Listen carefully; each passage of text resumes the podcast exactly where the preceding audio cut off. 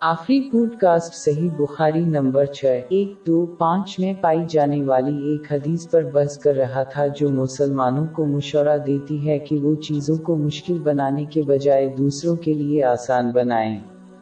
اور دوسروں کو خوشخبری دینا اور نہ ڈرانا۔ دوسروں کے لیے چیزوں کو آسان بنانے کا ایک اور پہلو یہ ہے کہ ایک مسلمان دوسروں سے اپنے مکمل حقوق کا مطالبہ نہیں کرتا ہے۔ اس کے بجائے انہیں اپنی جسمانی یا مالی طاقت جیسے ذرائع کو اپنی مدد اور دوسروں کے لیے آسان بنانے کے لیے استعمال کرنا چاہیے۔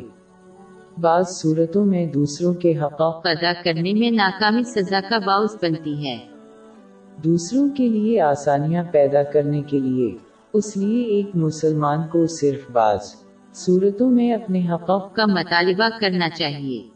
اس کا مطلب یہ نہیں ہے کہ مسلمان دوسروں کے حقوق ادا کرنے کی کوشش نہ کرے۔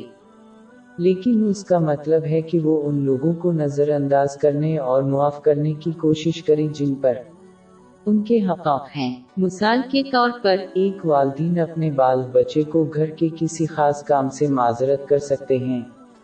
اور اگر وہ بغیر کسی پریشانی کے ایسا کرنے کے وسائل رکھتے ہیں تو یہ خود کریں۔ خاص طور پر اگر وہ بچہ کام سے تھک کر گھر لوٹتا ہے، یہ نرمی اور رحم نہ صرف اللہ تعالیٰ کو ان پر مزید مہربان بنائے گا، لیکن اس سے لوگوں میں ان کے لیے محبت اور احترام میں بھی اضافہ ہوگا۔ جو ہمیشہ اپنے پورے حقوق کا مطالبہ کرتا ہے، وہ گناہ گار نہیں ہے۔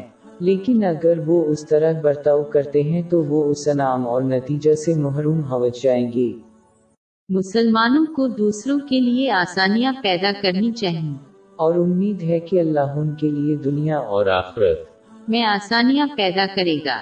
لیکن جو لوگ دوسروں کے لیے مشکلیں پیدا کرتے ہیں وہ یہ سمجھ سکتے ہیں کہ اللہ ان کے لیے دونوں جہانوں میں مشکلیں پیدا کرتا ہے۔